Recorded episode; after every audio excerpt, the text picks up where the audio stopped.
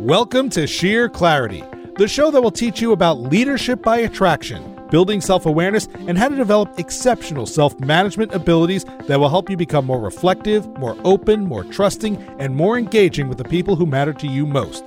In other words, make you a better leader. Head on over to sheerclarity.com where you can learn more, subscribe to the show for free, and connect on social media. And now, here's your host, J. Kevin McHugh.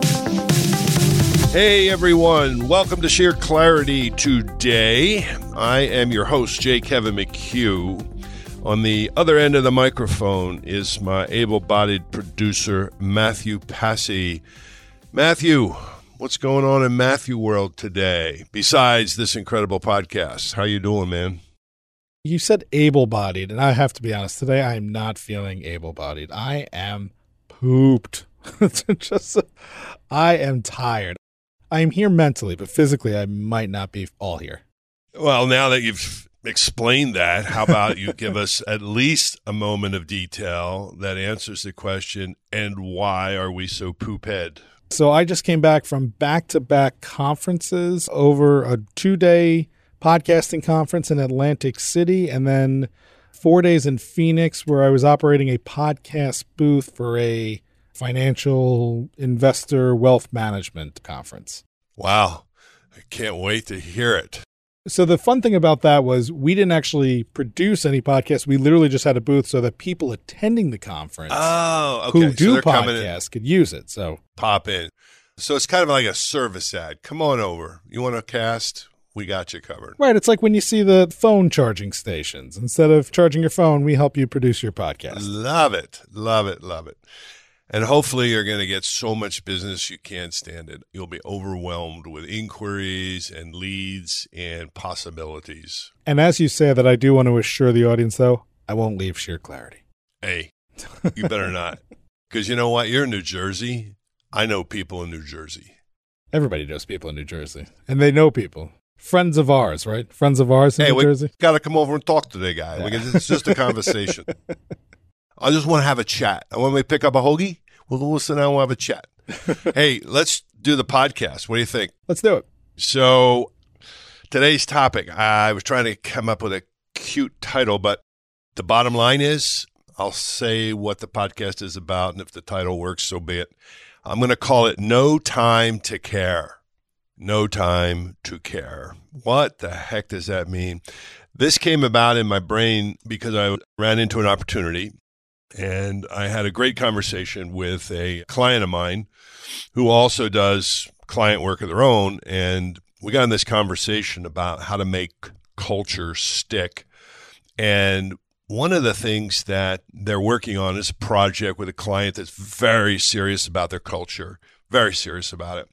And one of the things that they are aspirationally seeking is a feeling of belonging in that culture. And they want people to behave in ways which are compassionate and understanding and inclusive and sensitive. And they are even bold enough to say loving. And that's right up my alley. I mean, I hope listeners by this time realize that's what we're about, right? We're trying to help people get in touch with themselves and be more effective leaders, but primarily because they are in touch with who they are and that foundation of being okay with yourself is critical because you can't actually give to someone compassion, love, patience, kindness, support. You cannot provide it to another human to a degree that is more than what you've given to yourself. So we're just having this conversation about it. And we both compared notes. And what I do know is I can have an impact when I'm with a group of people and we're in a space. We've created a day or a two day retreat. We can calm down. We can slow down our pace. We're away from the office and that vibe that's in the office, which is usually busyness and we get reflective and then i offer opportunities for people to tell their story and when they as they tell their story they start connecting at the heart and then we go back to work and whatever that glow was whatever that feeling was we lose it somewhere in six weeks. So I thought we would talk about it on the podcast because I don't have any like super duper answers right away, but I think if we talk about the whole thing out loud, it will resonate with listeners because they all know it. If they're listening to the podcast, they get the idea, they get the concept. Most all of my clients want to do well with their people, but we can't consistently keep that feeling of connection. And I have a theory. And the theory is that there is a big disconnect. And the disconnect is that caring and staying in a relationship that has the quality of caring actually requires an investment of time. You can't stay connected with your family if you don't go to the various birthday parties and if you don't go uh, spend the time talking to each other and staying connected with each other about your lives. I'm very lucky. I have three kids and my wife's three kids. Uh, we've our six kids. They're all adults. They all have kids, and there's 13 grandkids. And I got to tell you, to be in relationship with all six of my kids and to be a good papa, I actually could take every single weekend of my life and go see something. And they all do a rotation. They haven't seen me for ages due to go see another thing. And by the time I've cycled through all 13, then it's time to do it again, right? So staying connected requires a time commitment. And then when I look at work and I apply the same concept, we just can't do this thing where we go on a retreat and get everybody to shed a tear and open up their hearts and then go back and never talk about it again. Not only that, but we go back to an environment that is actually completely counter to this idea of peace, calm, patient, kind, compassionate. We can go back to those things and not talk about it, but we're not going to sustain those relationships. We're not going to have any success in the workplace. We're not going to keep that sense of team if after the retreat is over, we just go back to our corners and pretend like we don't know each other again. And it's not that we don't know each other. It's what happens is the moment you get back to work, and I find this is like triple or quadruple in a tech world. Like a tech company operates at a speed that's different from making rubber grommets, right? I mean, it's got a pace that is intense. So you start hearing the language of the corporate culture productivity and performance metrics and due dates and deliverables and milestones. And if you're in a public company, it's even worse because every quarter the investors are climbing all over you for your results. So the speed and the pace is your stuff done? Where are we on this project? All of that sort of completely overshadows and overrides all of this, let's call it touching and feeling to connect with each other. The pace, the intensity, the rate of change, the pressure for results, the tracking of initiatives and projects, and all the meetings that we have are meetings basically to take a look at where we are. What's forecast? Are we on target? Are we on target for the numbers? Are we on target for the initiatives? Are we on target for the complex initiatives we're supposed to deliver? And we made promises to the world, to the investors, to each other, to the world. And now how are we doing? And that becomes all consuming and it overshadows and crowds out this sort of caring, kindness, sensitivity that we produce in a retreat setting. So the main question for all my listeners is if you know it's valuable for people to care about each other, and you know you've actually seen it happen because you put it together a retreat, right? And you had the experience and people felt close. I mean, I've, I've stood in rooms where people are hugging each other after because they get it. They didn't do some goofy exercise. They actually just told each other about who they are. And then that fades away and we go back to jumping on the bullet train at 120 miles an hour. And the question is, is how do we keep it alive? It sounds like it's going to be very counterintuitive what I'm saying, but I wonder if it's the right thing. You know, we have many companies, we have weekly meetings, in some cases, daily meetings. And well, I think a lot of folks dread the meeting and know that there's going to be people wasting a lot of time and talking a lot of nonsense. I wonder if we have to take a moment at some of those meetings to say, hey, how you doing? That's kind of where I'm headed. Yeah. I mean, we got to limit it, right? We don't want to waste that time. We don't want to be unproductive in the meeting, but we're together again. So, do we take a moment to connect? So, I think you just opened up a door. Listen to the bias that's inherent in this statement, because I'm sure you characterized perfectly. When a meeting has been set up to get through an agenda, for a purpose. Like if it's a well run meeting, there's an agenda, and people know going into the meeting, this meeting is 60 minutes long, and there's three main topics, and the facilitator or owner of the meeting is going to make sure people are going to stay on topic. They're going to practice really good meeting techniques. They're going to whiteboard anything that's sort of going down a rabbit hole. Let's park it. We'll bring it back. Let's stay focused. All that stuff, right? Guess what? The way you characterize it was, we can't waste time. That spirit of time wasting is the problem. Because if we're so intensely focused on the meeting and we feel it's wasting time to just chit chat, and even the word chit chat is pejorative, isn't it? It sounds like nonsense. Chit chat. Nah, nah, nah, nah. What you sparked in me was maybe we need to reinforce methodologies that in meetings, that every meeting or certain meetings have periods that are exclusively designed for checking in. We'll call it reconnection time. Now, the way to do a reconnection time, I can take a tip from my YPO world, and I do believe some YPOers do this. YPO has a format called a forum, and it's eight to 10 CEOs that will get together every month for four hours and they become an extremely caring, loving, supportive board of support for each other. It transcends any other kind of board support that you would get. And they have a format called the update, and the update requires people to say, hey, what's the best thing that happened to you since we last got together? And what's going on in your world? I think we can adapt this, and others have already done so. This is not uh, some super new idea but maybe what I'm doing now is sounding it out to the audience. You could start your meetings giving people three minutes, two and a half or three minutes. There's no questions allowed because that always ends up, you know, turning into a potential discussion. But if people had two or three minutes, what would they say? It would basically be since I last saw you, here's something new and exciting that came up in my life, and here's something I'm still challenged by and I could use your prayers, your thoughts.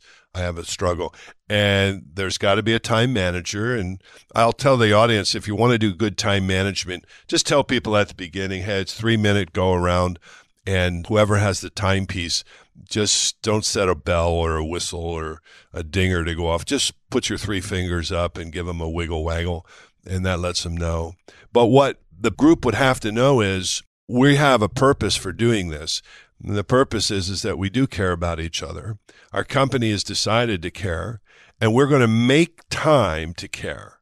Not because it's a waste of time, because it's darn important. In fact, it's essential because if we want to talk about the issues of the company and the issues of the business and we got another problem and we missed another deadline, I want to do it with a team of people I know who care about me and love me. And there's no way we can keep that flame alive unless we set up a condition of regularly staying in touch with each other about how we're doing.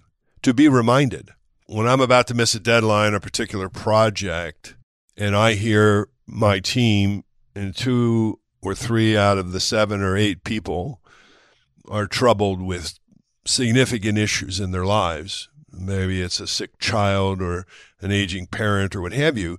Doggone it, I want to be conscious of that, aware of that, and sensitive to that. And the rest of the team may be sensitive enough to it to say, well, how can we help?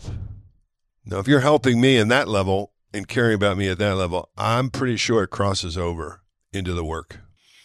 If we're aligned as a team and we're all working on a project, we all go back to our corner and deal with our particular issue and we come together. I would love a spirit where everybody's trying to help each other get their part done.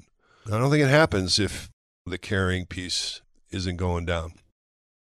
No, I mean, with the folks that I have the pleasure of working with, both clients and my team, when I'm talking about the team members, I definitely get the most productivity from the ones who I've developed a more personal relationship with. And it's not because I haven't tried with everyone. Some people are open to it, some people aren't, but you know, one guy was dealing with a problem. He's struggling with something. Something very sudden and tragic happened. And he said, Hey, look, you know, this just came up. I'm sorry. I know I owe you this assignment, blah, blah, blah, but something came up and I'm sorry. I said, Whoa, don't worry about the assignment. What is going on? Said, This is tragic. This is personal. This is important. Like, talk to me about that. And then had he took the time, he did what he had to do, he got over it. And when he came back, he said, Thank you so much. I'm on it. And I'm going to work extra hard to make sure this is perfect so we don't have to worry about it. I know it's a little bit late, but if it's perfect, then what we have to do will be done correctly. And so just knowing that I cared, and for me, knowing that he is open enough to talk to me about these things means that we have a better working relationship. And it's always been the case with me in any job that I've had that the people who've cared about me always get more effort out of me. You got it. And now that we got the listeners in this category, I want to tell you about the antithesis of this.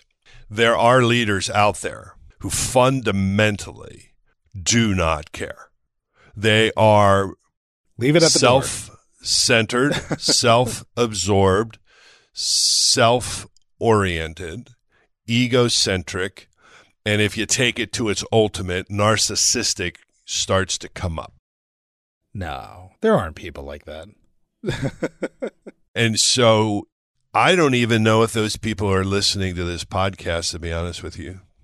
They probably don't have enough clarity to listen to something like that. I don't know. But if you're human, you do have to keep in mind that on any given day, you, me, both of us, all of us, we do have our moments where self is first.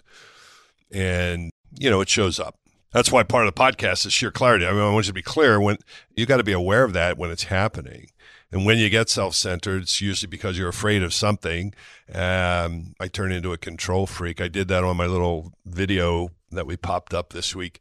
But I just want to make a commentary out there. If you're a leader listening to the podcast and you can't identify the feeling of caring for people, and it shows up in the way you treat them, and it shows up in how busy everybody is kept. And it shows up in your mood and in your spirit, which is negative, disappointed, frustrated, angry, because things aren't going your way. You need help because here's what will happen to you. If you remain self centered long enough, and if it is clear to the people around you that you do not care, they will begin to turn off from you not only will they start to turn off from you, they will actually, without necessarily knowing it, secretly hope that you fall off a cliff. And I think the term passive aggressive is an appropriate term here. People will not tolerate abusive people who don't care for very long. But I'll just make that point and put a footnote there. I think we're talking more about the conflict the intensity of time in our workplace, the speed at which the business is moving, the intense pressure for results, meeting deadlines and milestones. I want our listeners to stop and ask the question Do we want a culture of caring? Do we want a culture, at least in my team, of caring? If I do, what am I going to do to make that culture of caring happen? Part one is get your team on a retreat at least once a year getaway. I know some teams that actually go away twice a year. They just go away for two days. And one of those, the annual, doesn't have a big agenda other than to celebrate last year. Even the failures get celebrated for what we did to learn and to grow from it. So that's part one. You got to have a cadence of getting people together to care about them and talk about it. Part two is keeping it alive during the year. And I believe the one idea that we threw out there earlier in the discussion today is set up your meetings. Maybe not every meeting, maybe it's the monthly meeting. At the beginning of a meeting, set aside two to three minutes for each person to share their update about how they're doing in their personal life. One thing that's really exciting and fun and worth sharing and joyful and happy, and anything else, one thing that may not be going so well, something you're struggling with, something you could use help on, or at least understanding. In order to do that second question, people need to feel very safe in the room, right? So we would normally say to people when we do our little check in segment, let's just put the confidentiality cone of silence on top of it. What's said in the room stays in the room. There has to be a feeling already established, which is usually done at the retreat, at the beginning of the retreat, that it's okay to share. And by the way, to the leaders out there, you can't do this at all unless you're leading the charge you're the one who's going to display disclosure first. You're the one who's going to have a vulnerability moment. You're the one who's going to walk the talk. You cannot ask your team to do something you're not willing to do, period. That is like leadership 101. I would never ask you to do anything I would do. That's true of everything we talk about on Sheer Clarity. Absolutely. Absolutely. But I guess I just want people to be conscious and to be aware that Time intensity for results on the normal pace of a business can totally shut down any relational connectivity and it will wither on the vine. It will dissipate. Relationships of caring have to be nurtured, have to be continuously like a plant. You got to water it, you got to feed it, and you do it as long as you want it to be healthy and living and growing. You can't stop. It's a nonstop process, and you must be committed to it. And if you're a CEO and you have a big organization and you believe in this, you better make sure you take the time to find out two layers down where people are cranking out the work, whether or not the spirit that you have up in the C suite about caring is actually being transmitted on a daily basis in every corner of the company. And with that, I'm done talking about it. And if you want to continue the conversation with Kevin, with both of us, you can always reach out to us. Go to sheerclarity.com. There's a contact us form, or you can email us directly, kevin at sheerclarity.com. We welcome questions, comments, feedback, anything, anything that you want to have included in the show or you want to convey back to us. We are open to that conversation as we preach here on Sheer Clarity.